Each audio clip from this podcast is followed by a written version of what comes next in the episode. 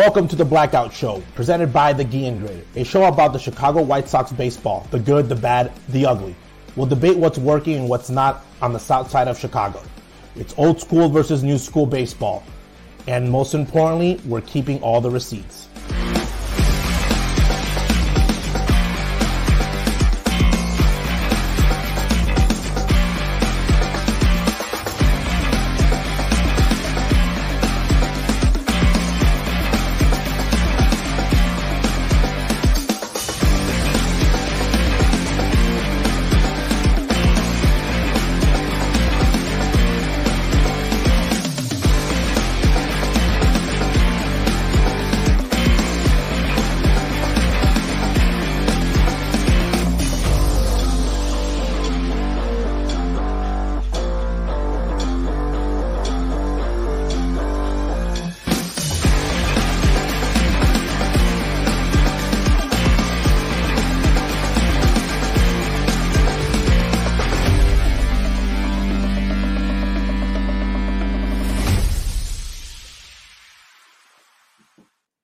The Blackout Show is back. Baseball is back. Pitchers and catchers and hitters and everybody's down in Arizona, down in Florida. Spring training has arrived.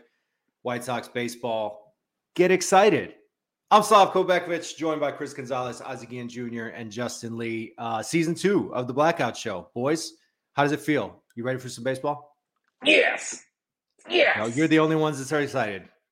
No, I mean, I mean, I, We man, I've suck been- again. Don't do this to me. I've been baseball activated for a while now, so I'm I'm I'm already I'm mid season form already. I, I've been Junior, you've been around the game for like a month straight. two months, two months straight. Got Ozzie Guillen back on the horse here in uh, Venezuela.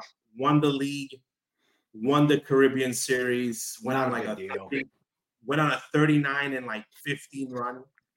It was wild, wild. Yeah, it was wild. That's it. That's pretty good. No, no, right, we'll it get was to really- we'll get to more of that later in the show. Ozzie Jr. Um, you you've been watching the man Ozzie Senior in person, still doing it, and Ozzie's so so kind to join us live from Venezuela down at the at the vacation home. You got Pop sending us imi- uh, pictures and videos down on the beach, and life is miserable, drinking coconut water and rum. It must be it must be a tough life being a Guillen. Look, he's frozen. See, like we we go 30 seconds into the show and and Junior's already lost. Gonzo, what's going on on the West Coast? It's amazing. It's freaking 7:30 and I saw spring training today. We saw what Dodgers, Padres, like you know, going off today. You saw a little bit. Excited that You saw a little bit back. more Dodgers today. Saw a little Yeah, bit a little more Dodger. Dodgers Gonzo, did you watch that game? today. Just highlights. Okay, I was gonna say you are a true like fiend for baseball if you actually watch that. Uh, what's up, Juan Diego? Joining us in the chat. Caleb, hello. Uh, appreciate everybody tuning in. Uh, we got a lot to get to. Uh, it's been a hot minute. I think our last episode was when we had Jake Burger, uh, who is now teammates once again with Tim Anderson. It seems. Yeah. Um, but before we get into that, let's just start with uh, our early impressions of spring training. Um, tomorrow, I think, is the Cactus League debut. Friday already. Like we're here. They just got there, and they're they're going right out. Um, so pitchers and catchers reported last week. Uh, hitters reported a few days ago. Everyone's in the best shape of their life. Everyone's motivated. Pedro Grifol wants the team to play fast. Um, what are what are your guys' original, I guess, um, reactions to what you've heard so far out of out of Arizona, out of Camel, Camelback Ranch? Justin, I want to start with you because you literally texted us an hour ago saying how much you hate yourself I for how much you love this team. Like, I, don't get upset at the White Sox for being losers. I get mad when they lose games, but uh, when I want to just isolate that quote from Pedro Grifol. You want to play fast. At a certain point, we're going to have a lineup of Korey Lee, Mike Moustakas, De Young. Like, how much on the how much activity on the base paths are you really going to have when you got 60% of your lineup in, a traffic jam? It's going to look like 1994 rush hour. So I don't know how he's going to create some traction, but uh, at the end So of the you're day, saying we need more Billy Hamilton? uh, Lance Johnson, Tim Raines. How, how many? How, how how deep are we in? We're like five minutes in, and we got our first Billy Hamilton reference. So I'm I'm, Yep. I'm off to a hot start. You're good. I'm glad that you're excited about the White Sox.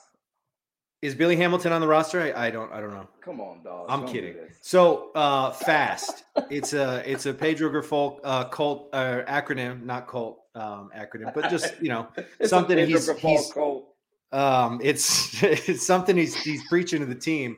Fast stands for fearless, aggressive, selfless, and technically sound. Junior, I I would love to get your thoughts on on acronyms and and managers who come in trying to um, come up with like slogans and stuff.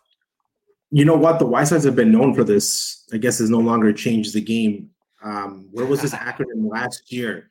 You know, I think that it really sounds like something that someone would use in a Ponzi scheme, like to, to really sell an idea. Something that I would see in a business, something that I probably would have learned in my MBA. They would have given you a fast acronym on, on something's, you know, a, a way to think about the game of baseball, trying to overcomplicate it. Um, and I guess it's a good selling point on, on words and they have signs everywhere. Great. I hope Pantera gets it translated to him and to Moncada and to Eloy. They should their acronym should be stay healthy, play better baseball. Very keep it simple. Uh, this team on, on on paper, what Chris Getz is trying to do, you know, get more athletic in the sense of like being able to play better baseball and what they did on there defensively. It, it looks it looks like it's been better. But I'm I'm gonna say it, man. I'm tired of the BS and the beat writer keeps sitting there and just looking at it and it's like it's bs it's bs i'm sorry i'm sorry you can't listen to the audios from last year and then literally listen to the audios for this year and then say like why like and just compare them and it's like it's bs and it's it's such bs that my brain literally stopped and it wouldn't even let me analyze the players because i know the players in there they're making fun of it they're like what like Oh, what is sure. this and, and the guys that have been there before. And and that and in spring training, all you need to do is have a couple dinners and lunches, and, and you get guys talking that have been there, talking to the newer guys, and and you can smell BS. And and right now, there is no BS because I remember here last year when we had the show. And everybody was saying that Pedro was, you know, the greatest manager of all time, and he was going to kick everybody's butt. And we had everybody tweeting in Chicago like, "Wow, they're doing all these different drills, and I can feel the energy. It's so different." It's the same thing. First week of spring training, everybody loves each other everybody is you know big kumbaya and everybody's doing great Yeah. you have to go out and play so again i hope that i hope that that just that that marketing and that pr and that uh, public relations type of aspect of getting to the game i hope it stays there and i really hope that they play better baseball and and i, I i'm i've been a person that has, has always said you can lose the game the right way meaning you're, you're losing to develop and and you're losing to build a better franchise in the future because if you really don't see that in the first two two months of the season, why keep him here? I'm being honest. Like you, everyone's not. Literally, people are still timing Chris Getz on. Well, you're the new GM. You've made some changes, but and there's a big but. But you ha- still have this person as a manager. So I'm still stuck on that. I I, I really thought that I was going to just jump in and focus on the players, but I can't when I listen to to the stuff that he says on the air. And then you have people like Merkin, for example, like they sit there and they're bobbing their heads like, wow, I'm really listening to this. And I'm like, and I know these guys personally. I'm like, no one's calling this out. And Yeah. again, this is one of the acronyms. Uh, my favorite one to before I get off the topic was everyone went crazy about them sliding into bases. Okay, wow, they're sliding into bases. I saw Eloy sliding, and I was like, well, number one, he, I hope he doesn't get hurt. But everyone slides. Okay, everyone's been sliding. There, there used to be a rule back in the day where you cannot start games until players would actually start sliding. That was like a, a check mark. And I asked Ozzie this to see if it was true. A check mark of are players like ready to go. You're only sliding if you're hitting doubles or you're breaking up double plays, or it's that's something that you're like learning in little league. It's like you go through the routine, but it's not that big of a deal. You don't Yeah. win or lose games because my team's a better sliding team than your team. Okay. So I, I still go back to this. I still see guys in the roster that need to stay healthy. And we need to see what they can produce in spring training. And there's a lot of moves on this roster that are going to be spring training is going to be telling. Uh, I, I feel bad for Oscar Colas. He's not even being mentioned, where he was the future of this team in right field. You got Mike Moustakas. They got signed. Now, what does that mean for Gadnish? We gotta we gotta go pull some receipts Gonzo this time last year because I feel like there was some Colas promises. No, there is. There, there was. There's a lot of process. That's my, I my can't. take. I, think can't help you, spring training, Gonzo. it's very big. It's it's big, big, big, I'm big sorry. kumbaya, and, and it's been big kumbaya. You know, you got right now. I feel like we got five Cy Youngs, and we got a bunch of guys that are going to be competing for the league MVP and the manager of the year. But I think that's every Major League Baseball team. So you got to ease into it uh, and, and then wait for that. But again, it's a big PR. Everybody talks. We all get good. We're going to improve. Their magic number for for for the over under is 65 games. You win 66, you're you're technically doing better. So uh Caleb's saying under 65. I'm taking the over. I, am taking. You know what? I, am still debating. This. Me and the guy, Ed, me and the OGs, we're taking the over. 65 is a very low number, uh, Jay. I don't even know how you guys realize like 60, 65 games is not high at all. Like this is.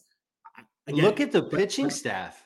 I just don't see it. Even if the offense clicks, so I just have a hard. That so much would have to go right so for them not to lose hundred games. That's the crazy part. Like Gonzo, you've set this imaginary over under at seventy eight for for various reasons, but like real, like Gonzo, like be be honest here. How, what do you like? What's the ceiling for this team to you? I'm gonna say about. You don't even have to give a number. I'm not gonna put you on the spot. I just, I'm just saying, like, give me a ballpark. Like, what what makes this a successful season? I think they're going to be between 69 72 ish.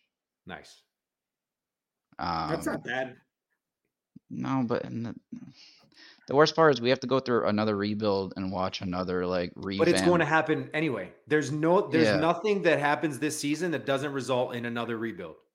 Like I just don't see it and what I'm stuck here is just getting excited for whatever that core is that's going to be moving forward that Chris Getz is going to build off of. You know, I mean, I don't think Cease is going to be extended. So, like, my hope is like Nastrini. What's this kid going to do when he actually hits the big leagues? Um, is he going to be a part of that? Uh, we're not going to see, you know, a guy like Noah Schultz until another, you know, year or two. So, like, I don't know about him. Um, come back to the offensive side. I mean, I guess you could put, also put Jake Eder in there too, as far as pitching goes. But that's really about it. And then you're looking on it's the other side. Potential. It's all just it's like all potential. I mean, might be okay. And I'm waiting for is is Vaughn going to finally step up and have that, you know, that eye opening year that we thought we would get out of him. I know we screwed up his development from the get go, but like, you know, is Robert going to digress? Like, hey, I'm not gonna lie, guys. Normally, so Andrew normally we regress to Justin Fields territory right now. No, stop it. We're not going to go there. He might but, need to creep up on Josh Fields territory to be a little bit better. You know what I'm saying?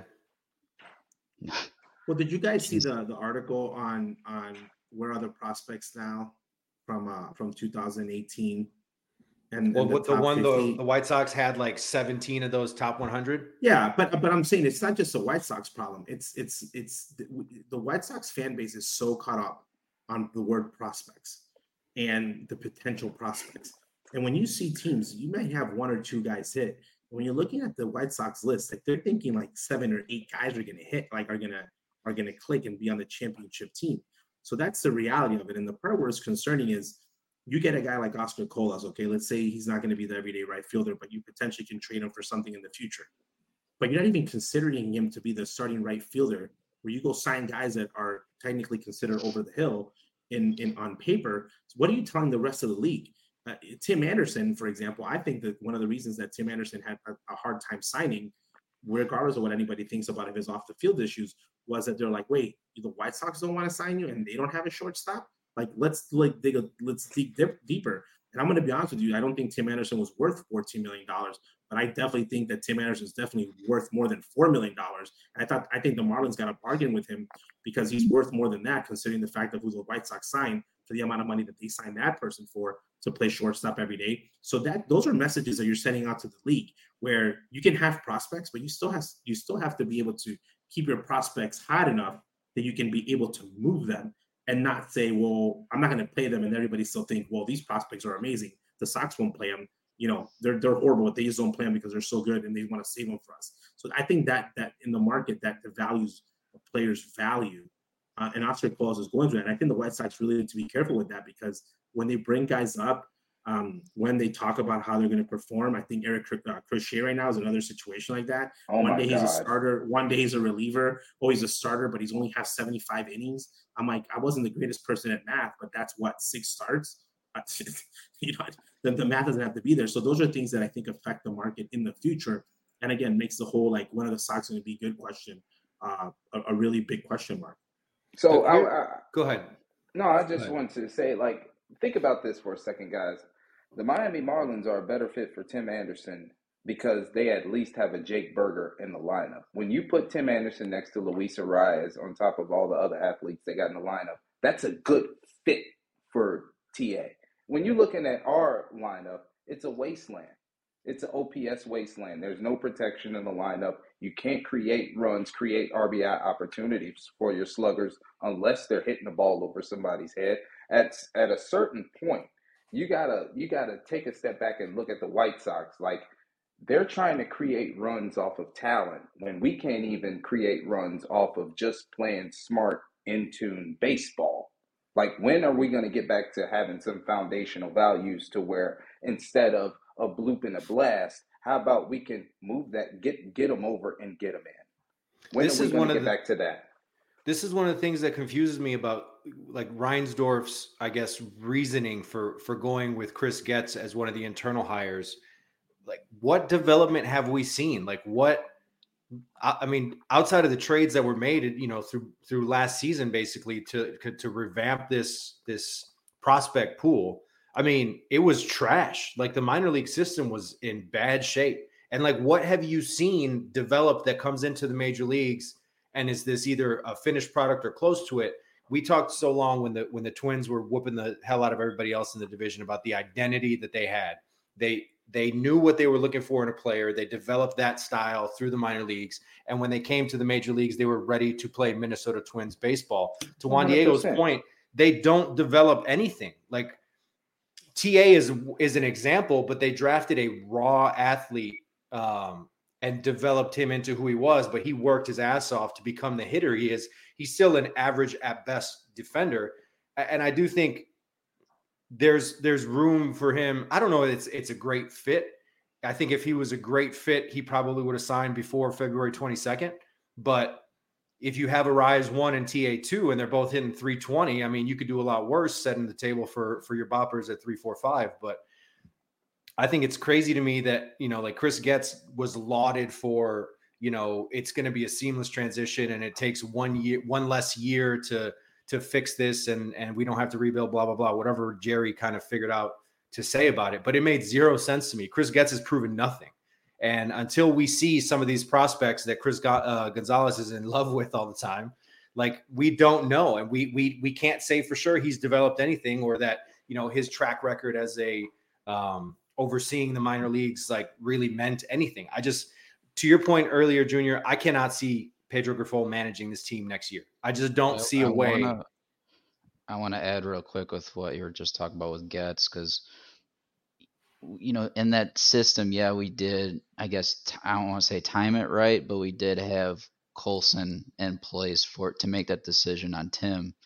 But that that's the only position that I'm looking at that I'm like, okay, I'll give you a clap. Colson's not playing in the major but, leagues no, but, but, but, so. but I'm saying like like building forward, you so, know, so, so in the line. I'm gonna, I'm gonna, but but let me finish here because that's the only position. Because I'm like third base. I'm like, okay, I you guys know me. I'm big on Brian, but besides those two spots, I'm like, we don't have enough pitching depth. And this is the biggest part for me is through the past what five plus years, we still have nothing going forward for second base and right field. Like, I just can't believe that. Move we did that internal hire, no, like you said. I, am gonna, I'm gonna, I'm gonna be, I'm gonna say something right here, and it's not gonna be popular. Gonzo just said we ruined, we ruined Andrew Vaughn's development. Complete BS. Just Damn. because he played outfield, just because he played outfield does not mean that they hurt his development. Okay, playing outfield and hitting are two different things. Miguel Cabrera broke into the big leagues playing outfield and played there. And that's not a fair comparison because Miguel Cabrera is one of fifty thousand players. Okay, okay, okay. He's Miguel Cabrera. Okay, what no, about Phil Nevin? Look at Phil no, no, Nevin. Again, like those are those are two extreme examples extreme, of where it, it didn't matter. Uh and that's what I'm saying is how good are your prospects? Because if Montgomery was that good, as everybody's saying that he is, and Ramos is that good as everybody's saying that he is, and the, the kid, the Schultz kid, is as good as everybody's saying that he is, they'd be in the big leagues right now. Why? Because you're usually not in the big leagues because there's somebody there that's way better than you, and you can't break through. So if this was the 2005 White Sox, and you have Paul Konerko at first base, and then you have Jermaine Dye, and then you have guys that are hitting 30 home runs plus a year, and you can't crack the lineup just because there's no space for you, and the starting rotation's got five guys that are like 15 game winners, and you're like, wow, this rookie can't really make it in because there's no place for him to play there. But on talking about an opportunity, if those guys were as good as they say and they're being marketed as they are, they'd be playing every day in the big leagues. There, there wouldn't be a like, there's we need to develop him one more year. It's like, hey man, this guy's good enough to go into the show and develop right now. So that's what I'm talking about, where we're overvaluing that. I'm not saying Andrew Vaughn has to be that, but I, I think Andrew Vaughn's developing perfectly. I just don't think that he is the the superstar, the Hall of Fame type of player. they're saying hey, that he's good. I think that he's good. I think he's a good player. You look at his numbers. I think that we're setting expectations. Like we, we we're looking at these prospects like he's going to be Frank Thomas, and and you're going to be an everyday big big league player. That's a big difference, guys. The problem difference. is that he's at first base. He's at a, a premium position for run producing, for home runs, for you know high OPS, blah blah blah, and he's like middle of the pack at best. Like he's not giving you the power. Like he's just average. Like, and when you spend the number three overall pick on just average at first base, that's that's a fail. Like, I'm sorry, that's a failure. I like Andrew Vaughn. I don't mind him. I think if he's your number six or seven hitter in a really good team, you're in, you're just fine. Like he's serviceable. He can hit for better average. Like if he had some better protection, blah blah blah. But I mean, the the COVID year I think did screw him. I don't I don't I agree with you, Junior, to to an extent that I don't think the outfield stuff mattered that much. Uh, I, you would hope that he was still getting enough reps at first base, knowing that he was ultimately going to be a first baseman long term. But it, your point is basically maybe it's not the development, it's the talent. But again, you have to blame the organization then for oh, yeah, not yeah, finding yeah, the right talent. Absolutely, absolutely. But absolutely, the talent with a combination of development. I'm going to be honest with you, and when we go to the development part of it, I think Tim Anderson right now is just a great as a his God-given talent, meaning his God-given talent has gotten him to be this successful. I really don't think that they developed in the sense of like they made him better. I think we got lucky. We got lucky with TA.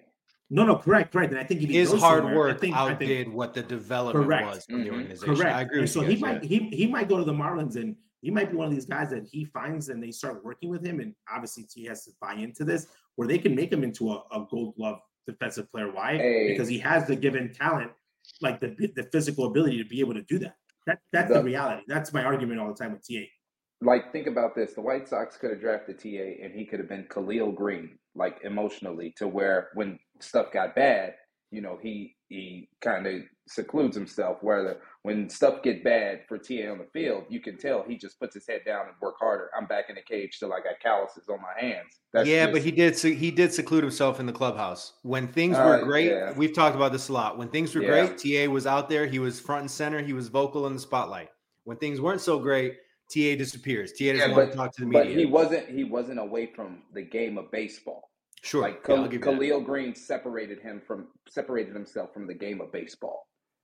Like there's going to be instances, peaks and valleys. Miami is not a, a, a finished product as far as a contending baseball team. There's going to be that fork in the road on a one year deal where, T, where TA is going to be like, what the hell did I get myself into? On top of imagine, all the turbulence that he had last year. Could you imagine if the White Sox had the offseason that the Marlins just did? They did nothing. They didn't sign a human being until Tim Anderson. Uh, TA posted this on his Instagram earlier today. Uh, that's about as official as it gets. One year, five million dollars. Junior, like you said, you know, from a financial hey, aspect, Gavin makes, Sheets liked it. it. Okay, good for Gavin. I mean, I'm sure there's plenty of guys who have no who have no beef with Tim Anderson, and I'm sure there's guys like Yasmani Grandal who are like, mm, you know, I could do better and and I, and I hope and I hope that that Grifol does not say anything negative about TA. And again, I, I have a I can't see I have a way different. That. No, no, and I have a way different view of TA because a lot of people think that his bad season was because of his marital status or issues. To me personally, I've seen guys, you know, do way worse. That's not that's not a crime. It's something that you deal with in your personal level. I think that there was a lot of pressure on him from a marketing standpoint. He was made out to be, you know, this you know this superstar that was a superstar in the making, but they made him a superstar before he got there. So I think that the Marlins move for him. I think it's a it's a season where he can showcase he's done it before. So I, think from a talent level, and this is the part where it gets interesting. Okay, whatever people think about Tim Anderson, he was he was actually one of the guys in that lineup that had a history of producing, and was an actual bright spot because the guys that they signed, okay, to the Chicago White Sox are not guys that have been have done that in teams that they've been at before. They're guys that have either at the end of their careers or guys that have been let go by other organizations because they've given up on them. Organizations that drafted them, organizations that traded for them, and they say, you know what, this guy doesn't really fit us. We're, we're just going to move go a different direction. So we have a lot of like projects in in in that lineup of, you know, will the kid this guy be the next uh, big thing? Uh, for example, the young pitcher from uh, from the KBO league, uh, Fed Fade. You know, Fetty, was Fetty, once Eric a, Fetty. Fetty, Fetty, Erick Fedde was once Fetty a Wap. high, Petty. you know, a high, high talented prospect who, yeah, who was the Nationals' top prospect, came to the big league, got schlackled, literally got just destroyed in the big league level. Wait, did what did you just say? Slackle. Schlackled. Just got Shellac? schlackled. Yeah, just Shellackled. like- Oh, I'm gonna start using that Slackled. one. Yeah, Yeah, just got- just slackled got like. Rami. Got your yeah, ass yeah, like, slackled. yeah, but but he just got you know he got hit around. He goes to the KBO league, uh, does very well. Is like the pitcher of the year, the Cy Young of the year, you know, and then he comes back to give him a huge deal, a deal that again it's very it's really big for where he was coming to pitch from. But he's never again that's a different league. So let's see how he does again in the big leagues. But everyone thinks that you know you got a guy that I, I just saw today on Twitter that he they're comparing him to he's just as good as Dylan Cease, and I was like, wait a minute, like this guy was once good. We've there's trials and tribulation Wait, who but you didn't that? you didn't there was people on twitter you know that they were giving they're looking at the rotation of the ball Those were bots. and, Those and, were the- and the bots. horizontal yeah horizontal vertical the, the stuff that the kids doing in the in the cage when there's not a there's no there's not a dominican trying to take your head off with a bat because there's a lot of guys like that there's a lot of guys that go into the machine they go into the room and and it looks like they're Where facing the this chubby guy no they're, they're, they're, facing the chubby guy from instagram the guy who just takes uh, king of. It, it's like they got the king of Juco swinging there. If Juan Soto's not the king Oh. of You Juco, talking about that, You got that of- chunky guy that be in the cage all day? yeah, No, but you he's got talking about the dude that- with Bauer.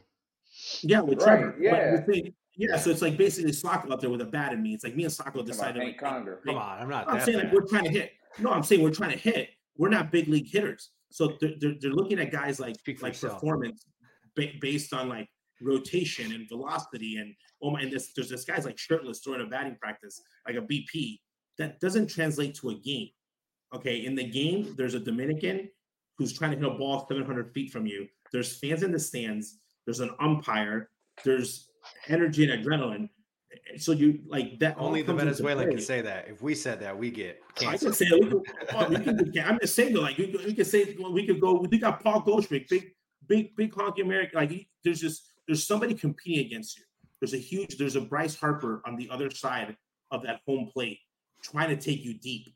Okay, so all those numbers they're great. I like them, but you can't say this guy's going to be just as good as this guy because the numbers on the computer when we haven't seen him compete at a big league level. It's silly season. It's silly season. This is when everyone, like I said, I joked about it when we started. Everyone's in the best shape of their life. Everyone has, you know, Yeah. learned a new pitch. Everyone has figured out how to lay off the inside fastball, like blah, blah, blah. All this bullshit. Like, I want to give Gonzo a chance. Like, I, I was writing this down earlier as I prepared because this offseason has been so boring. I had to figure out who the hell is on this team. So I'm looking through the roster. Bro, this bullpen is going to be a bunch of 38 year olds who are trying to just get traded like in July. So, Sounds like 05. so it's- oof, come on. There was way more. All right, we can get to that later. So in the rotation, Cease looks like to be, you know, he's the opening day guy. Fedde and Kopech are probably in there. And then between Soroka, Touki, uh, Garrett Crochet, Chris Flexen, you fit you fill out the rotation from there. Maybe Jesse Scholtens if he has a great spring. But then you look at this bullpen. Jimmy Lambert, Tanner Banks, Dominic Leone, Jesse Chavez, Corey Knebel, Bryan Shaw, Tim Hill, John Brebbia, and Prelander Berroa. This is Mhm. this is the pitching staff that the white those are like pretty much the names that are that are mostly going to be there opening day. Like this is the pitching staff we're trotting out this year, and those Dominicans trying to hit it 700 feet might hit it 650 at least off these guys. Gonzo, I'm going to give you your, your floor now. What what else do you have to say about at least the roster makeup as of February 22nd? Uh, Well, I was kind of hoping that we, you know, see Kopech turn a corner, but I'd actually rather see him. He was the in number two starter, according to you. Yeah, yeah, and uh, that that's changed. Um, but again, like I, I, I, I- I hope for the best for Kopech, Sure, I do too. I like- especially Giving away- you, giving away Chris Sale. Like I, I really wanted to see the most out of Moncada and Kopech. Um, but yeah, I mean, let, let's you know, if he does go back to the bullpen, and again, I, I hope Crochet for drafting him in the first round, and I really thought he could be a starter. I hope we can get the most out of him too. But those are guys that could wind up back in the bullpen. And then again, besides Cease, I'm really interested in um, Nick Nastrini. Um, Pedro's the two pitchers he talked about so far when they reported were Cease and Nastrini. Um, and today, when I was listening to Chuck's uh, episode with fan questions, Dylan Cease, one of the uh, things that Cease said stuck out to me was a question about how has Brian, uh, yeah, Brian Bannister um, been, you know, helping him out when um, Katz has been away. And one thing that I was really interested in in that answer, and it was about his changeup, was that Brian felt he should stick to just the stuff he already has, and he shouldn't even worry about the changeup. And I, I, that was a, I didn't agree with that just because with his mix, I want to see a different slot besides that, you know, that fastball that can change up the hitters, and that's why I was really hoping that that changeup was going to start to develop last season, um, because it's so easy to lay off that slider in knuckle curve that so much drastic um, drop in those pitches. It's easier to t- tell the difference between between the fastball and those off-speed pitches. But if you bring that changeup into that mix, I feel like it's a whole lot different. Um, just battle to face Cease. So when I heard that, I was kind of let down because we were told that this guy is supposed to be, you know, the next guru to come in and help, you know, this whole situation. And I mean, time will tell, but I'm not really liking what I'm hearing just off of that answer. Um, but again, I also wanted to talk about defense, but I want you guys to talk about the pitching before I get to defense aspect of this. Well, maybe I just want to say maybe Dylan Cease doesn't have a really effective changeup. Like if you look at Brian Bannister, like when he pitched, he had a good changeup. He used the changeup, cutter, curveball mix. So if he can recognize it out of the hand, if it's not working for the pitcher, why would you try to keep adding it to the repertoire? All that's going to do is add debris and raise his pitch count. Yeah, and like, because a part of it, I mean, you guys had to go back and listen to the soundbite, but it sounded like Cease was really interested to see what Brian had, what tips he can offer, um, from what he saw from the changeup last season. It sounded like Cease really wanted to go and get more advice from a different source than Katz. Um, but the fact that it seemed like from his perspective of how he answered that question was that Brian just wasn't interested in going down that route at all, and just wants to stick Maybe Brian. Bannister knows that So- he's probably going to be facing Dylan Cease rather than being his coach soon enough, so he doesn't want to help him develop a changeup. Ooh, wow, that's deep. That's deep, deep, deep. And uh, talking about real quick when you mentioned all those guys, and Ozzie was critiqued during the Caribbean series because um, most people don't realize that Ozzie watches every game for the White Sox because he has to, and he has to cover them, so he knows the team. Very I would well. hope he does. He gets paid to talk about him. Well, well, I'm just saying though, he covers the team very well. Other than that, he has eight years of experience at the Major League Baseball level, and he knows pens and he knows players. And he said, "My bullpen in this Caribbean series is better than 75% of the American League Central, and it's definitely better than the bullpen that the Chicago White Sox are taking this year's to the big leagues." And everybody was like shocked because again, no one goes in and looks at who's in that bullpen uh, paper wise. And that's my biggest concern um, when we're looking at that number. And I think that's the reason why the number is so low at 65, because I think bullpens are the big, the biggest reason when a team is really good, okay, or really bad. It's like a team stays really close to like the sixth inning and then that's like when you see the wheels come off.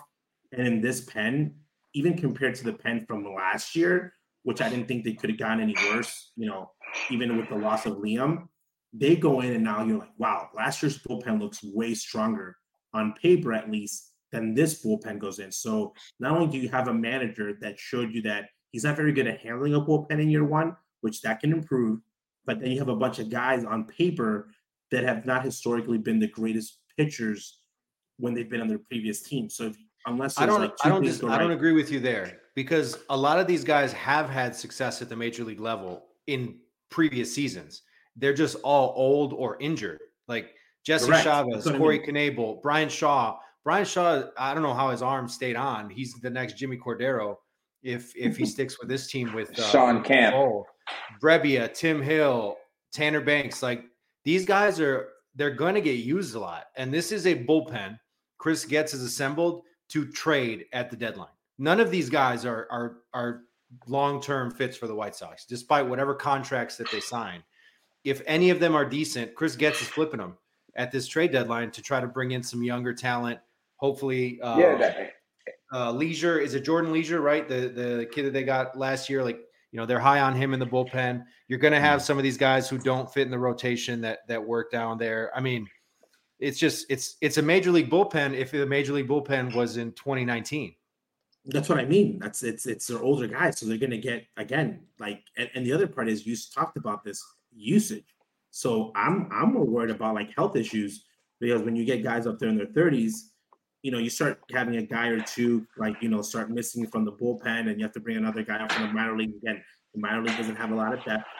There's a lot of names on there, but you know, there's there's a lot of veteran guys. When you look at it, I think the only thing from a hindsight standpoint, I really hope that the guys that are in that bullpen, if it's going to be Eric Crochet or a lot of the younger guys that are trying to build big league careers, you have a lot of guys with a lot of knowledge in those pens. So I hope that these younger pitchers are actually gravitating to those guys like Chavez and and learning from them on how to get ready, uh, how to build a career out of the bullpen because they've done it for so long and they've been so good at it that again those are things that are not measurable that could potentially help you down the line with one of those kids. But they should definitely, if I was them, that's the advice I would give them because again, there's a lot of years in the big leagues just you know with a lot of age on them.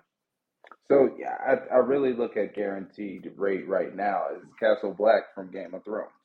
Like you don't want to be there. It's the worst place on the planet. But there are some lessons to be learned, and you can carve out a role and a niche for yourself. I'm looking at guys like Jesse Chavez, Corey Knebel, uh, even Mike Soroka, a young guy in the rotation. This will not be the last stop on your journey. This will not be the last chapter in your book. How are you going to handle it? We look at Touki Toussaint last year and throw the numbers away due to the circumstances and the environment and habitat around him. He was still able to give us some quality innings for what you were asking. So just imagine if Mike Soroka or Corey Knebel gives us 25 plus saves. Like there is some value to be had there. Now that value might not equal to wins and losses, but to Slav and OJ's point, Chris Getz is trying to uh he's trying to trade these arms. So if we can get a couple of guys to get into a Matt Latos situation or look like Matt Albers for a couple months, who knows? Maybe maybe Chris Getz could do his best Ryan Poles situation and fleece somebody.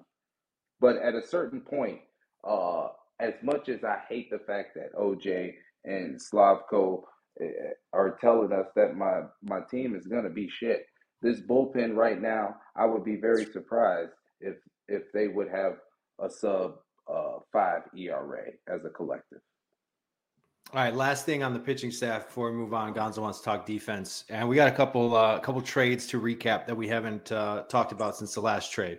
It, this, to me, in a nutshell, sums up what we're about to watch with the White Sox. Number one, when you notice all the spring training pictures and videos and stuff that the White Sox tweet, they have to like put a little caption to put the player's name, who they are, to identify it to the fans, because that's how many new faces 100. and old players and stuff there are. One. Number two, I live and breathe White Sox baseball. I have for a long time. If I'm doing this goddamn podcast, it's because I care. Bro, when they pitchers and catchers reported and they tweeted this fucking picture, I swear to God. All right. So I know obviously Dylan Cease. I know Crochet because I can see the back of his jersey. I know Martin Maldonado because I can see his face. If Stassi didn't have that little name on his catcher's gear, I would have just by process of elimination guessed it was him. And then I looked at number 40 and I literally had no clue who that was. like I know Soroka was really good a while back for the Braves. I know he's had like really good success in the It's been tough, Slav. but It's it's been been a long time. I I looked at this picture and I'm like, this is freaking sad. This is Valentine's Day. Pitchers and catchers are reporting. Everyone's supposed to be excited, and I get these freaking guys.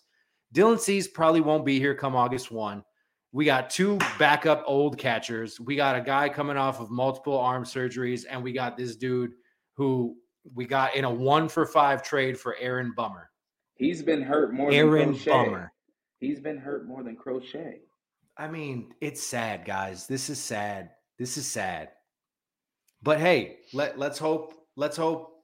Let's just hope. That's that's it. Um, Wow. So, so, that's the pitching. Go ahead, Gonzo.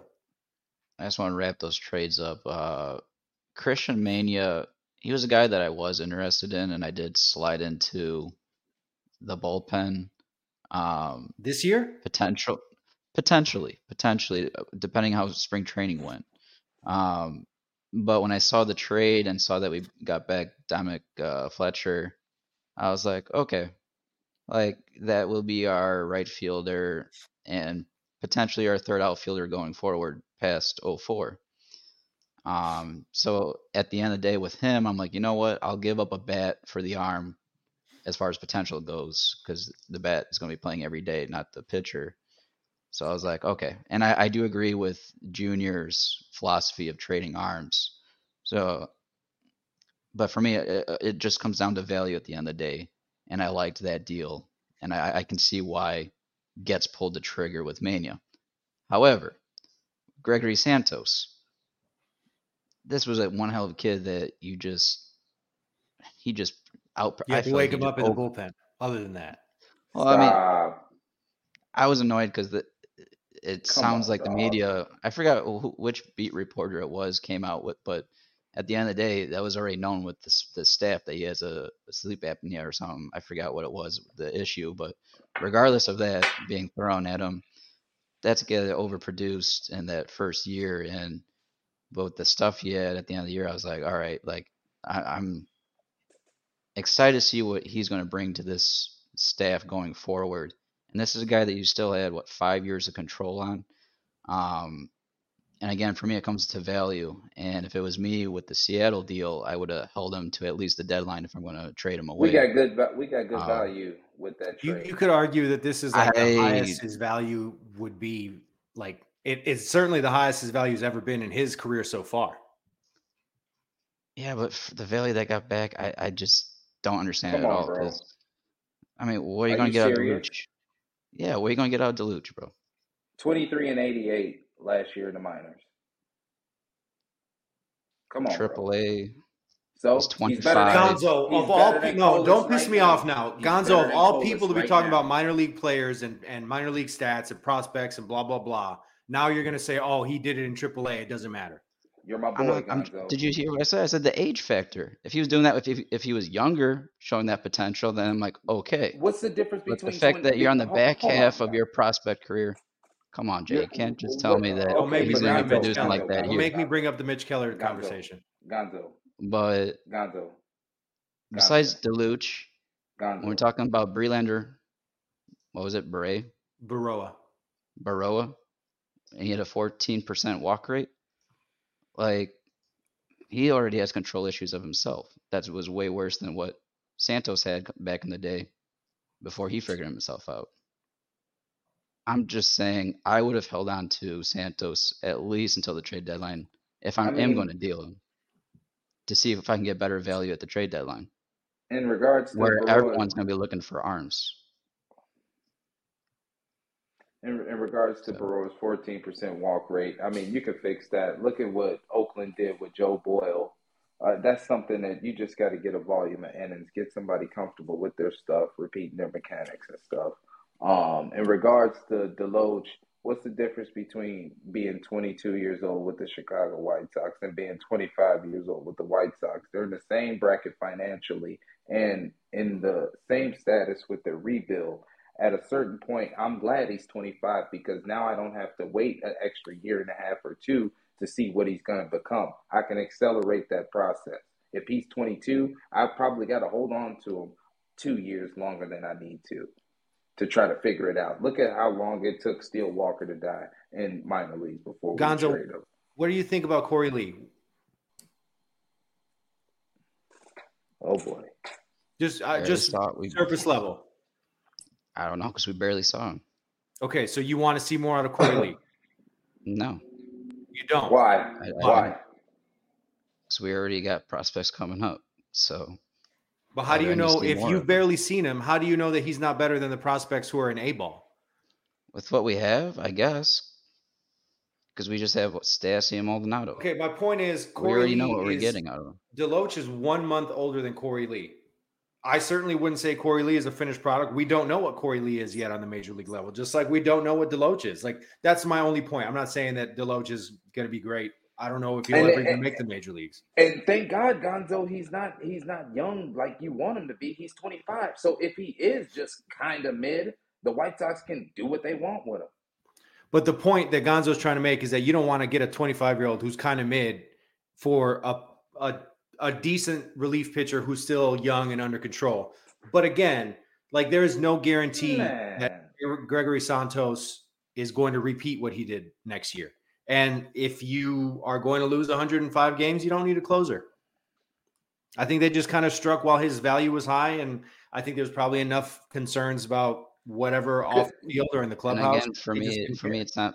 I I don't care about 24. So if I have five years of control, I still believe that if our philosophy is we're going to be contending in two or three years, you know, depending on what Getz's whiteboard is predicting, we still have him under control for that time. If we haven't traded him by then, but at least I know we can get value later on and not just force him out of here so quickly. But then his value is zero if he sucks ass. If now he's your closer and he's having a terrible season, you don't get Berroa or Deloach for him. Then you have to wait uh, I mean- till he's 25 or 26 if he gets good again to trade him. I, it was just there's no point in having a very good reliever, and we don't know that he's a very good reliever yet. Let's see I'm if we really, can do it again. I'm really glad the White Sox struck while the iron is hot. It was the same thing with the Cody Heuer situation. Yeah, it was a good Oh. trade. I, I think it was a good trade. I, I would agree that it was a good trade at the right time. It was probably the best move he's made so far as a general manager. Uh, do you guys have any faith in Fletcher being a major league outfielder Yes, as a fourth outfielder or a starter?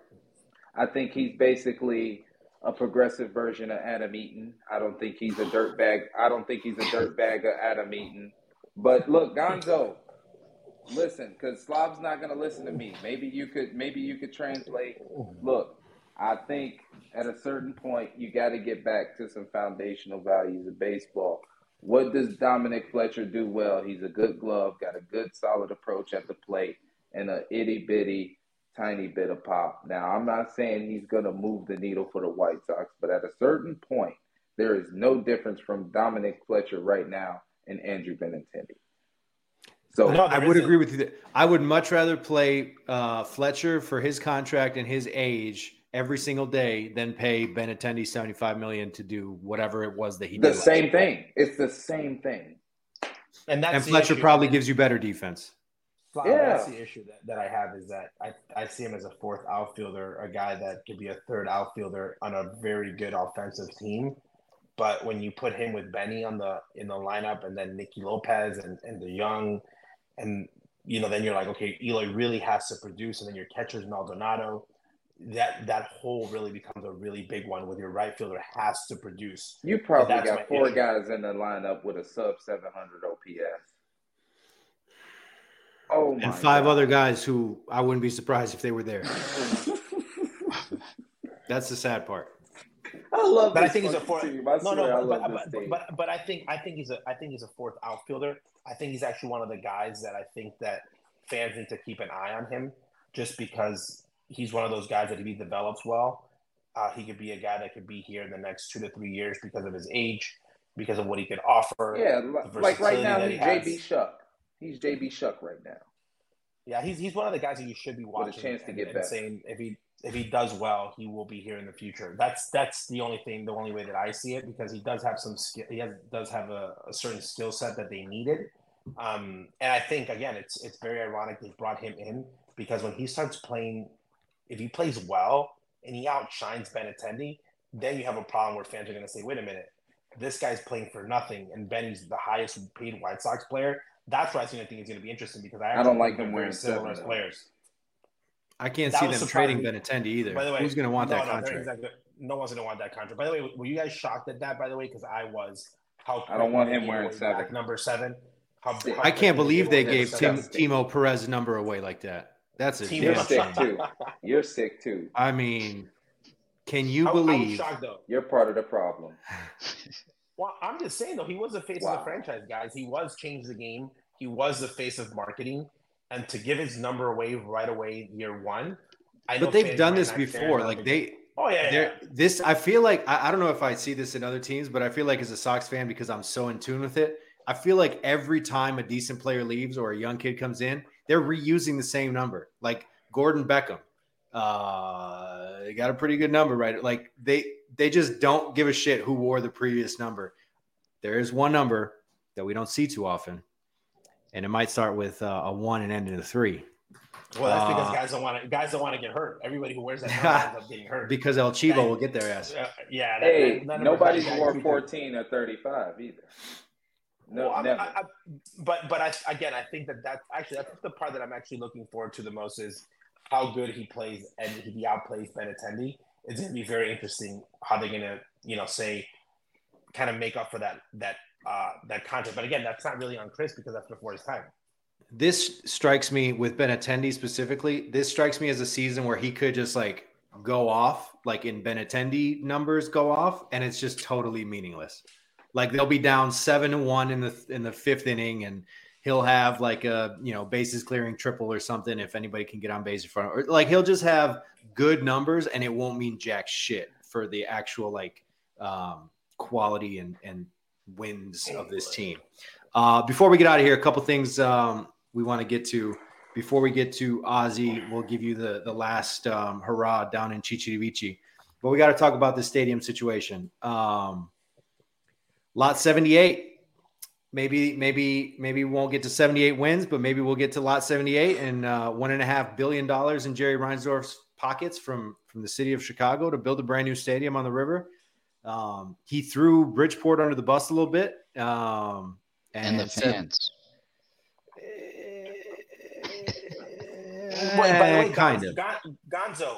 So Yeah, the best up? part was I've been arguing this for the past five years, and last year I argued with you over and over and Mhm. over again. And Jerry Reinsdorf used that number of we did not hit the three million mark after the World Series, and I've been telling you this. They didn't hit it in Yeah, 05 so- either. They, didn't hit it in 05 eh, or after. So it, White Sox fans, it, it's not that I'm blaming them, but there is a precedent on fans don't come here. And here's the part that's interesting. It could be Jerry that's asking now, or it could be Mr. Whoever. But somebody was going to ask the state of Illinois for a brand Oh, new sure. stadium because Yeah. because they think that that stadium is an issue and the way that it that it that it's built and where it's at. But that's that's the point that I was saying was that the fans are not innocent on this. The fans have not hit the three million mark ever. I agree with you to an extent. It could have been a more happening neighborhood and more Wrigleyville like and more blah, blah, blah if Jerry would have invested some of that in the neighborhood around the ballpark as opposed to building 9 million parking spots that we get tailgaters to go to. And like that is the area around the ballpark. Like there's two bars that you can go to walking distance from the ballpark. Like would it make sense to be closer to downtown? Would it be maybe you get the average Joe fan or the non-sports fan who come to a game more often? M- most likely, but are you going to see that big of a revenue boost?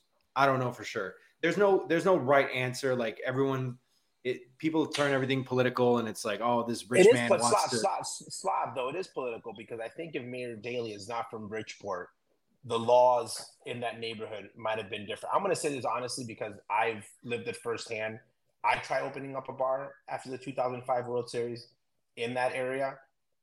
I thought that with the connections that I had, that I'd be able to pull something off. Um, there's been a lot of people that have been tried that have tried pulling something off, like making it like an entertainment area, just because it's like the obvious of White Sox fans love drinking. There's no bars next to it. And the White Sox have Really? to and the White Sox fan and, and, and White Sox fans have tried White Sox try to do something with that with like the, the bar that they had across the street from the stadium. But it's like a huge opportunity. And I really think that the White Sox missed their moment in 05 when I think that everybody started catching on the Wrigley Field kind of vibe where every team now has like an entertainment area. After like the 2000s, that's where everybody was like going in and like building their own entertainment area. So the only part that I give that I knock Jerry on is that he kind of cleared his hands off of like I had nothing to do with this. It's like, well, you guys should have been intuitive enough in the 05s to go in and like build your own entertainment area. You see this this place right here, Bomb Burgers, could have been a sponsor of one of the bars. But I can Jake Burger drinking Bomberger's bourbon. Here's the part though. You Missed guys will laugh about this because Ozzie Guillen, when he saw the news, he was like, Ozzie's not the most politically, you know, uh, savvy person when it comes to like actual details. So he was like, "Who's gonna effing pay that?" And I said, "Well, it, it, it gets put into like a tax, and you don't you don't really see like it's not, it's not like you're charged for exactly that, but it goes into the state, and you know the the citizens pay for that." And he was like, "Oh, I don't think that's such a great idea."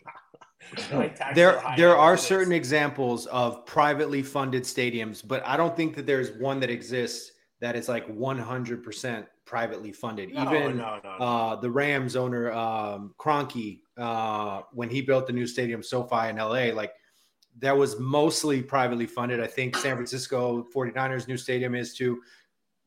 People don't understand, and and this is just common finance that people don't don't realize. When you look up somebody's net worth, that doesn't mean that they have that much money that they could just hand over and say, okay, build me a new stadium. Like that's not how that works. Being worth two billion dollars doesn't mean you can afford to spend two billion dollars. If Yeah. you have four hundred thousand dollars in your bank account, that doesn't mean you can just go buy a house tomorrow for four hundred k and then like everything's good. Um, that's not how that works. Of course, every owner like it's just common sense. And if people were rich and had their own money, they'd probably say, "How can I keep my own money in my own pockets?" By asking politicians and taxpayers to partly fund my stadium. It's just the way the world works. I'm sorry that you're broke. And it's crazy that I'm like, it sounds like I'm defending rich people because I'm broke as shit too compared to Jerry Reinsdorf. But like, it's just common sense. Rich people Yeah. stay rich by spending other people's money. And it's happening in Arizona, guys. If you guys see, I don't know if you guys have been up, keeping up to date with that, but it's it's the same situation in Arizona where the the owner said, "I don't know how much longer we're going to be able to be in Phoenix." Saying we might we might not move the team out of Arizona, but Phoenix might not be the city that we're in because they're battling right now a situation where they're trying to you know uh, uh, make a stadium and make a deal. Uh, but it's just interesting because I think that the way that I would have done it uh, to throw back the three million at the people was go compete be really good for a couple certain amount of years and then say hey by the way i've been good for i've won 100 games for three years even without winning a world series but i've won 100 games for three years okay? And nobody's coming to my stadium.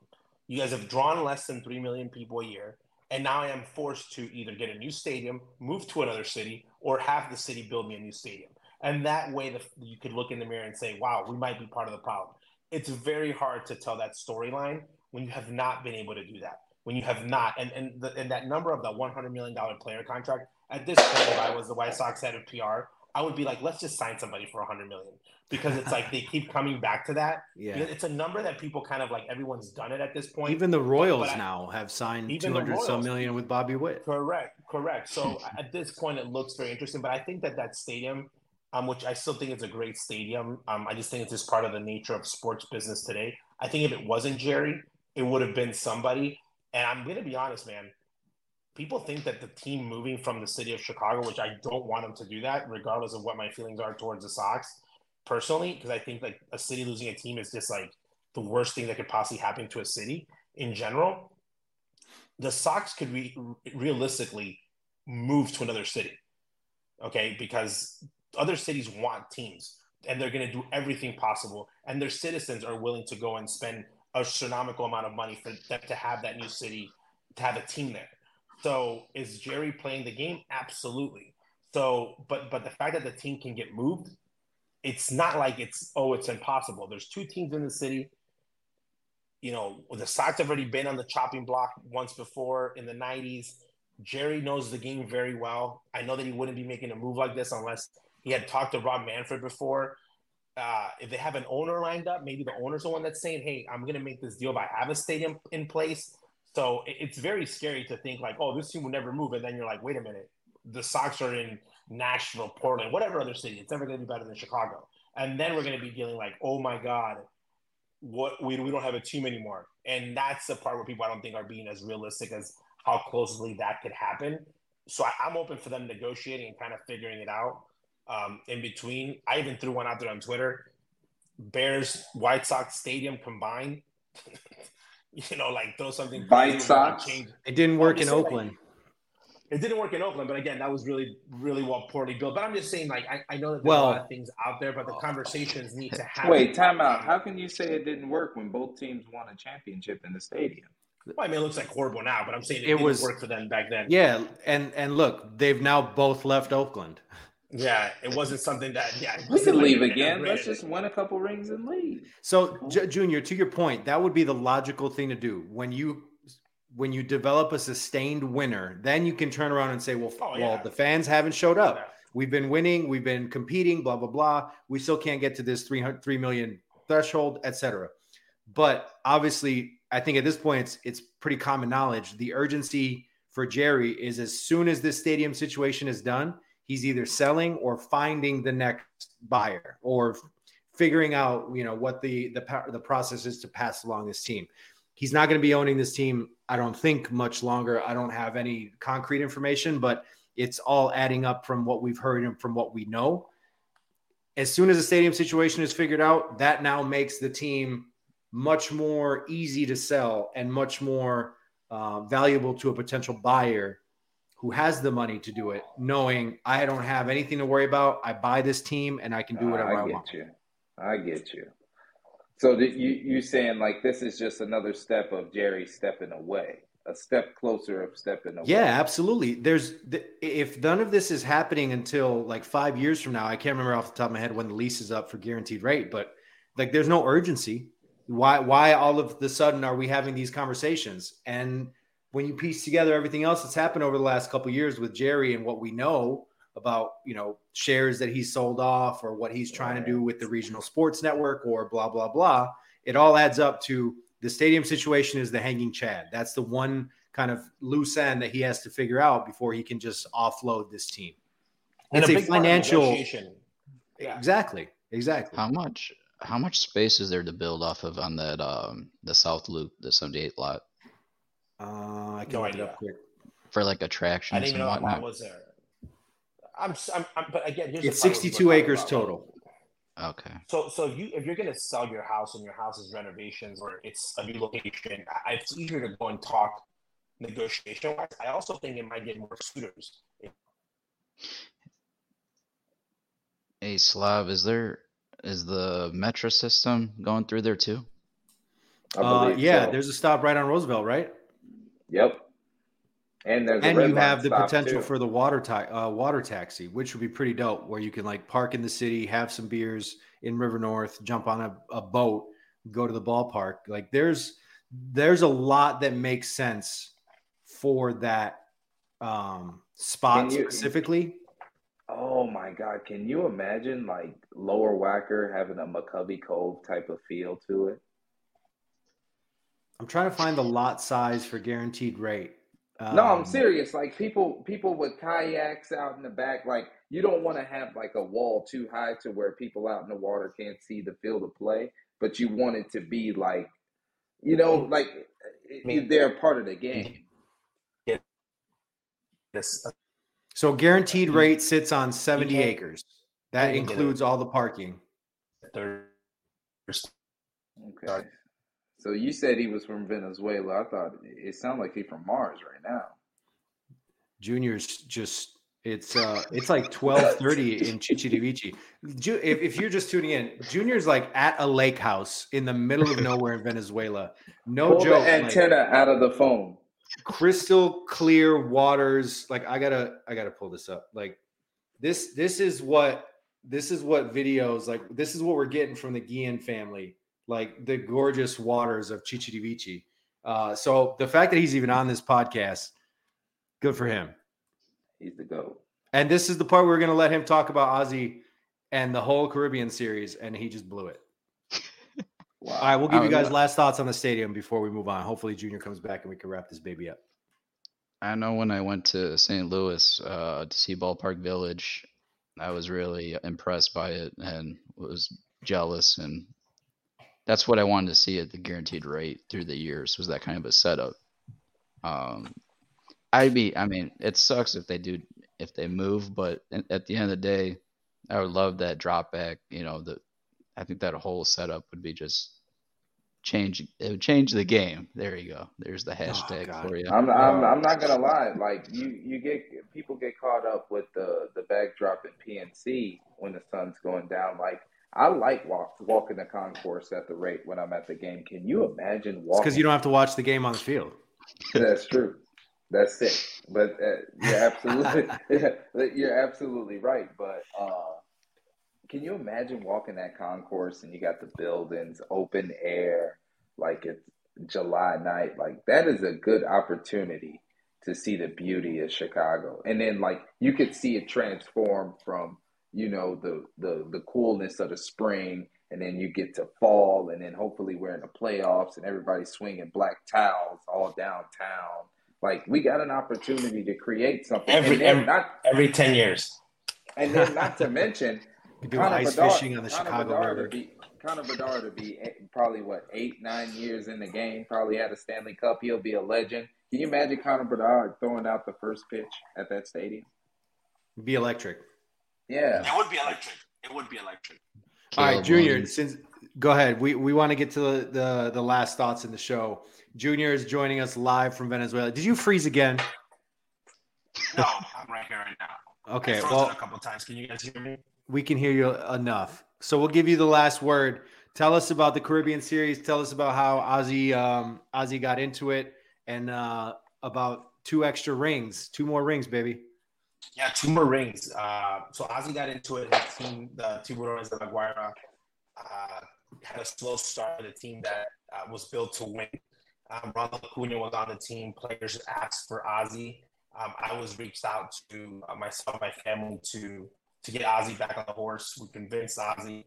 We made the deal. Ozzie flew back within like 72 hours. Took took a hold of the team that was four games under 500 got the team into the round robin, which is like a head head, is like everyone, six teams play like 16 games in total. He went like 12 and four, won that, uh, lost one game in the finals out of five games, won that first time in 38 years. So people were very happy um, that he was able to accomplish that goal, one that he had personally for a very, very, very long time. And then he went to the Caribbean Series, kind of like, hey, we're excited to be here. And, and his team was really, really good in the sense of had great pitching. Um, and Ozzie still has it uh, with a great pitching staff and a great bullpen. He can work some magic. Uh, put a put a very very good uh, display of managing. Um, the best part was that Ozzie had a very good analytical team. Uh, I can guarantee better than a lot of teams in the big leagues. He combined both of them. Uh, very dangerous with the steals, went to hit and run uh, pitchers and fatigue and, and kind of using his gut and, and the num and the, and the stats. So it was even more dangerous. So he, he's probably managed his best uh, in the past two months that I've seen him in a very, very long time. He had fun again. And the players loved this. So he won both. So they got two rings. Uh, and it was very interesting because Ozzie, you know, uh, well, again, was in front of the media and he talked about all the great players that he had and guys that were in the tournament that had not been signed yet. And he was very vocal about the situation in Latin America and young players signing, and you know that he was saying that he's having fun in the game of baseball again, managing, and that Major League Baseball looked like again it's still Major League Baseball, but he he was noticing that a lot of managers were not having a lot of fun because the game had become too many two X's and O's, and you know you don't see that much many moves again, and um, and lineups from the top to the bottom. Uh, but it was a great experience. Uh, I, it, it, was very. I was very grateful that he was able to get that office checklist. Uh, the Emmy's still on the table. Um, he still hasn't gotten that yet, but now this one's off the checklist. And you know what? It comes to it comes back to for him. Uh, you know, when he didn't get the managerial job, he was a little disappointed because it was like, I don't have it anymore. I'm not good enough. Uh, and again, I think that had he gotten the job, even Ozzie being a really good manager, I, I, still see them losing 85, 90 plus games. Like the team just wasn't very good. Um, and it wouldn't, it would have been a very bad ending for Chicago, for Ozzie in Chicago. And for him to go back here, them ask for him, him to be able to come manage in a very, very high pressure situation and do so well is a closing of a chapter for him. And now the goal is to, to win multiple ones. They're trying to uh, build a winning culture. It was 38 years that they had not won a championship. So now Ozzie is known here as a curse breaker. He broke 88 years with the Chicago White Sox, he broke 38 years with the Venezuelan League Championship, and he actually broke a 15 year drought that Venezuela had in the Caribbean Series, uh, which they go play every single year. So uh, Ozzie is definitely working some curses. Yeah, and then my son uh, also, that's a great. Send me that. Hey, send me that. My, my son also, Ozzie Jr., uh, uh, the other junior, he actually uh, became like this little like meme because he's on after every game. Yeah, he was like a mascot where people were saying that he was a good luck charm because from the moment that, that he showed up for the first game, he went on like on a 14 game run. And Dog life. Uh, yeah, he's like uh, he's just living his life. Uh, but he's he became like a little a little mini celeb. But again, winning uh, Ozzie has one thing. Uh, when Ozzie clicks with a roster, winning is in his DNA, uh, and that's something that you can't measure with uh, in the game of baseball, but it's just like when everything clicks and the team is there, he finds a way to do it. Uh, and that's and he built culture, and that's what this team wanted. And real call, it's just funny, like we were talking about earlier about the acronym, um, and somebody having an acronym and and and, and seeing how Ozzie approached it. Uh, again, a lot of one-on-one conversations, and and the funny part was, you know, all the things that they said that Ozzie wasn't going to be good enough when he was with the White Sox, he's doing it now there. The oldest guy in the team, it might be 27 years old other than the really old older veterans. He had Maikel Garcia, third baseman, Kansas City Royals, Michael Rocchio, shortstop, hopefully for the Cleveland Guardians, uh, Acuna, um, few pitchers that are prospects as well. So a lot of young players, a lot of young guys um, in this new young game of baseball. And Ozzie was able to to uh, to get to them, to to get them to buy in. And also another Chicago big name was Carlos Zambrano was his pitching coach.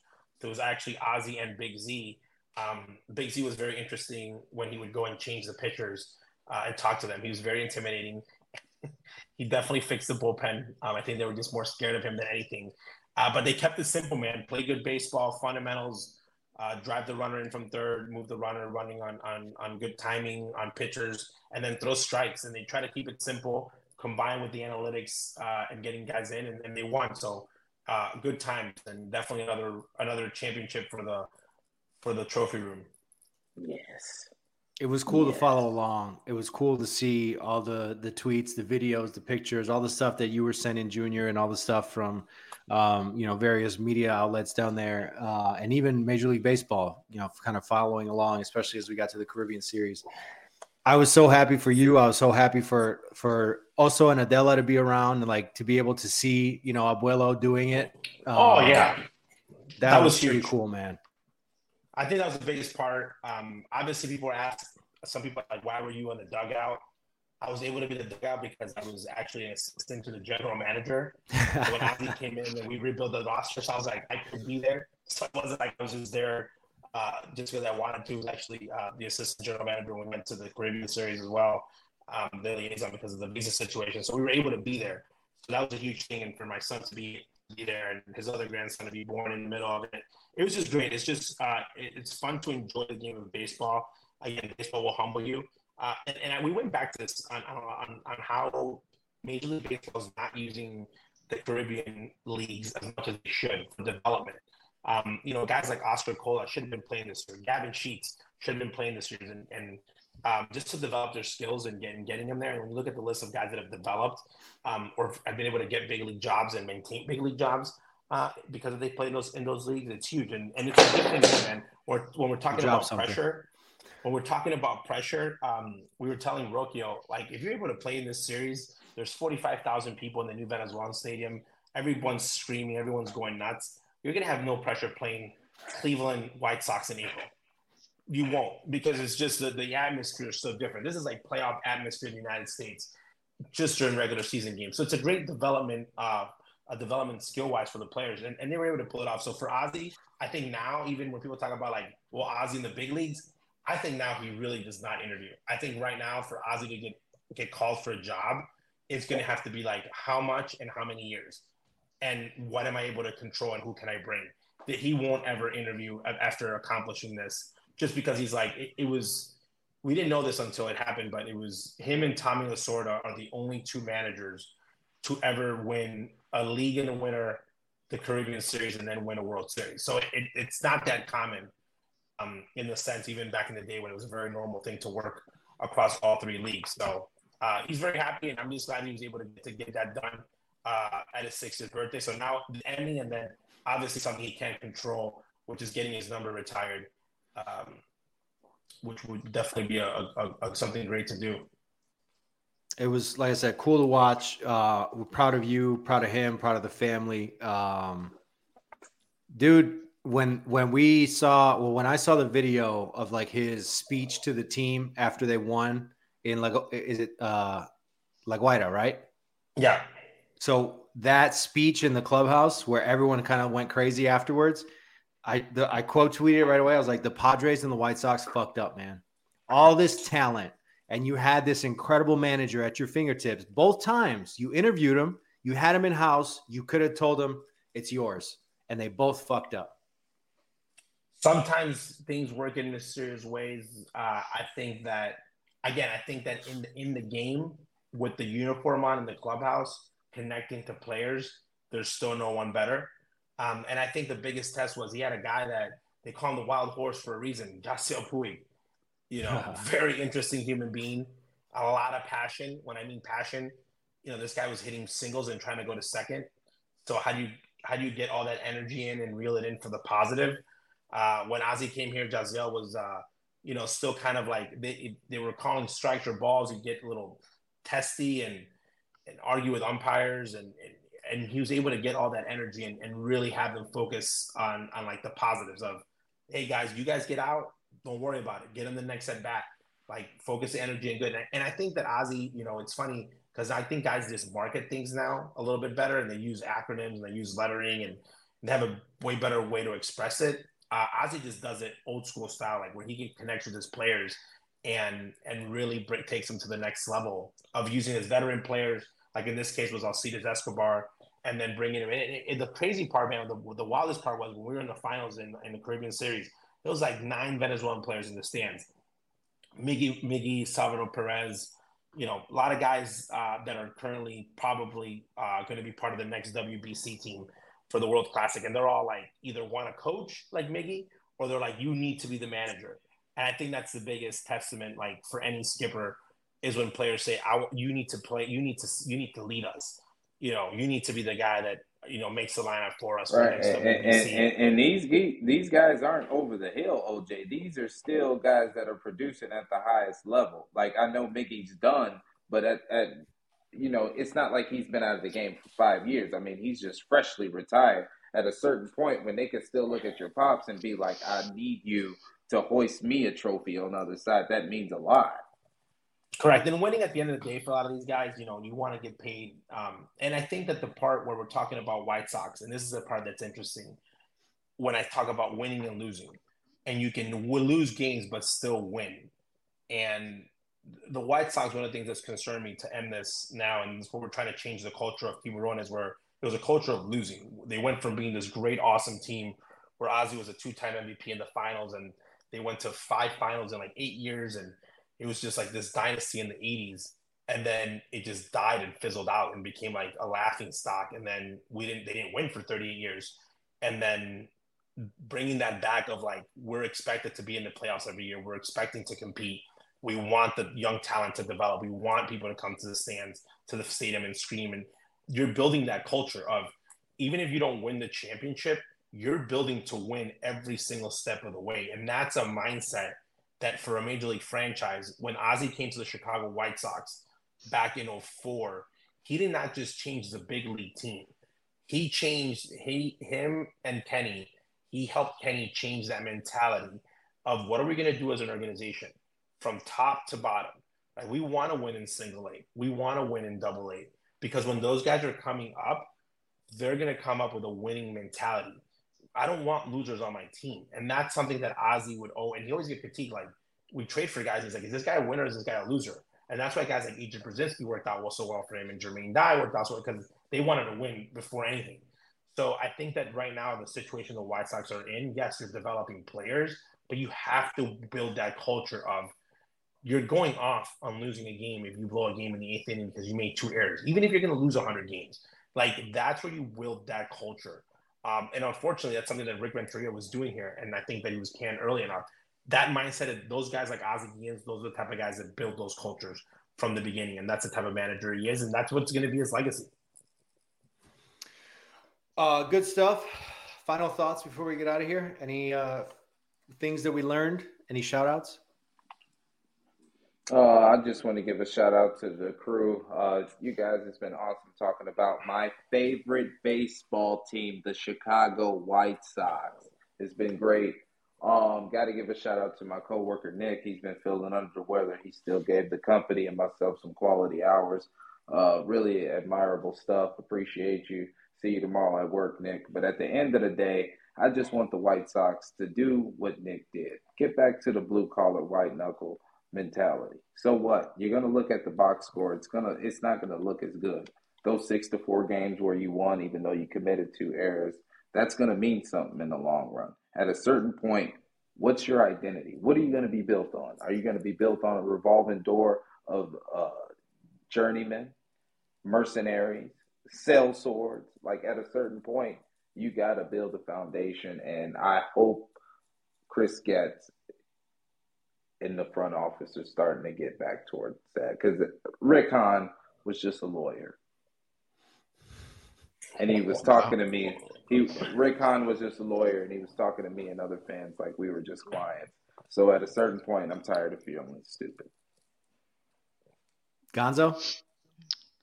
Yeah, I'm gonna come back to it, and that's uh, my last thought was the defense. Um, if I remember the stat right, we only had a top 15 defense. I think it was twice since they won the World Series. Um, and if that's the focus going forward, that Getz is recreating here, putting more emphasis on that defense, then I want to see it. I want to see it throughout. Um, I am not going to agree with you know with what he's put through this offseason, the first six months on the job, but I'm here to watch the game and I, I want to see difference. Um, if I don't see that, then I know where he wasn't the right man for the job. Wait, Gonzo, um, quick question. Yeah. Gonzo, quick question. Was he a part of those two defensive teams that, that were in the top 15? Hmm, I'd go back and look at the years again. Because the reason he has a job in the big leagues is because of his defense. So that's interesting if he feels that way. Yeah. I'm going to go back and uh, look at that one for you.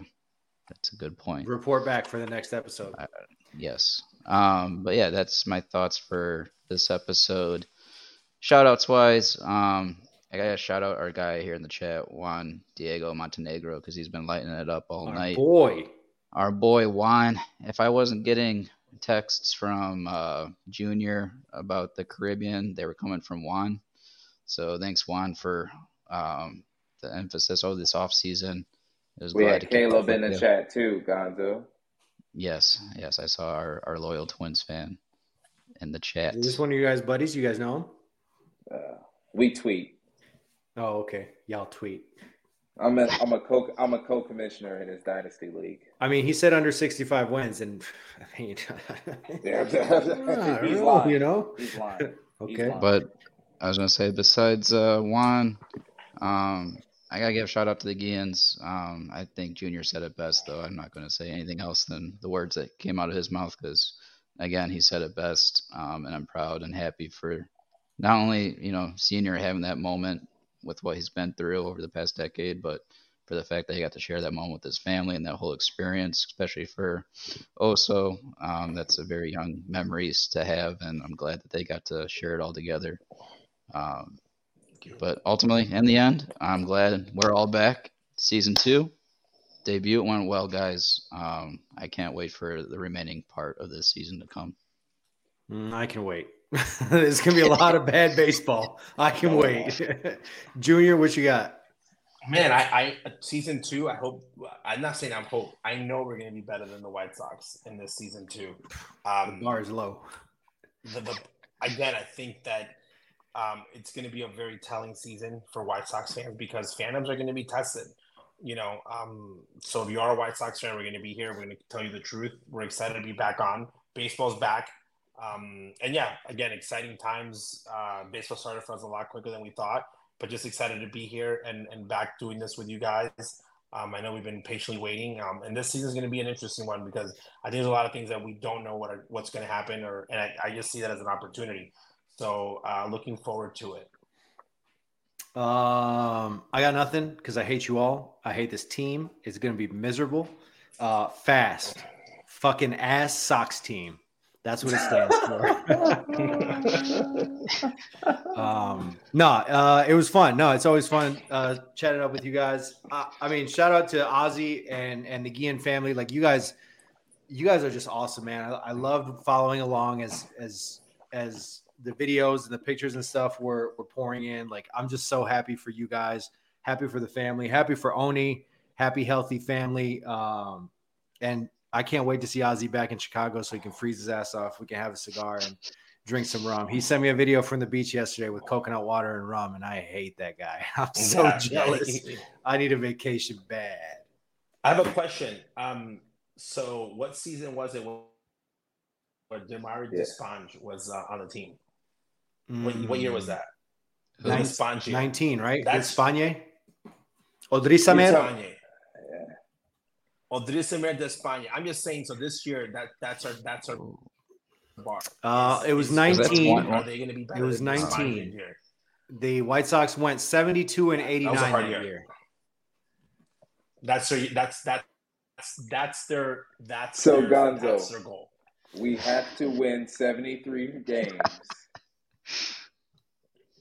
we have uh, to win 73. I'm just saying though, because God. again, that team was like the beginning. That was the build. That was the Ardemala Despond here. Let's okay, win 73 games. All right, I'm gonna go just through real quick. I, I, just pulled up on Baseball Reference their top 12 players by WAR. Giolito had a good year. Moncada, that was his career year. Ta.